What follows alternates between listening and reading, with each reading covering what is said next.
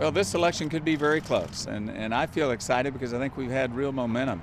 Uh, we've sensed it all across the district, and you know that's important in these last few days. Uh, it can it can change the outcome of an election, and uh, I think which side gets their voters out today will determine who wins. Well, we're feeling cautiously, cautiously optimistic. Uh, lots of people coming by and say they're voting for us or they're pulling a straight Republican ticket, which of course helps us. I feel really optimistic. I, th- I really think we're going to be able to restore our country soon. We heard first from incumbent Democrat Chet Edwards, who voted with his family this morning at the MHMR Center on West Waco Drive.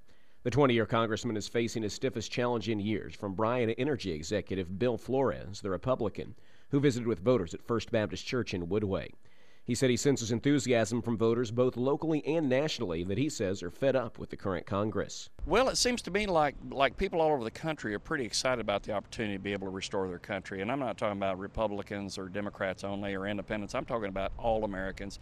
We really do want to be able to restore American opportunity for future generations. And I, everybody just seems optimistic we're going to have a chance to do that today by changing Congress. For Flores, it was one of a number of stops between Burleson and Bryan where he'll watch the returns this evening.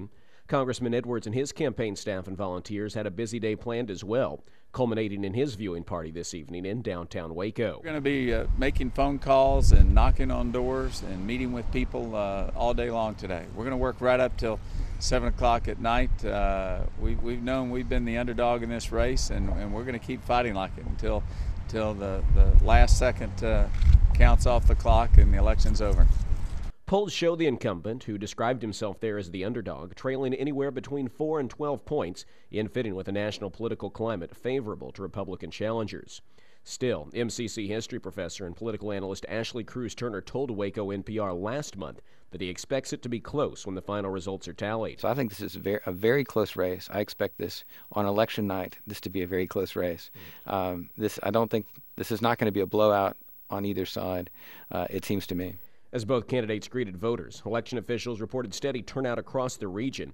This steady flow comes on the heels of large numbers of early voters. With the polls set to close this evening, both candidates sounded reflective as they anticipated what's next. For Flores, it was a focus on the work put into challenging a 20 year incumbent. Well, there are butterflies, sure, but I, again, I think that we've worked hard enough, and I, have told people from day one nobody is going to outwork us in this campaign, and I felt like if we if nobody outworked us and if we got our message across, that we'd win this thing, and I'm cautiously optimistic that we will.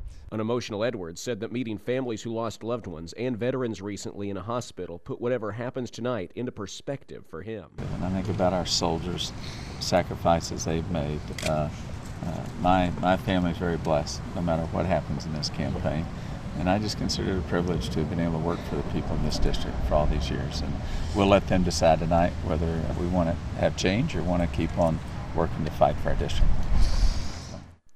We'll have coverage from both camps tomorrow on Morning Edition and analysis in the days to come. For KWBU News, I'm Derek Smith.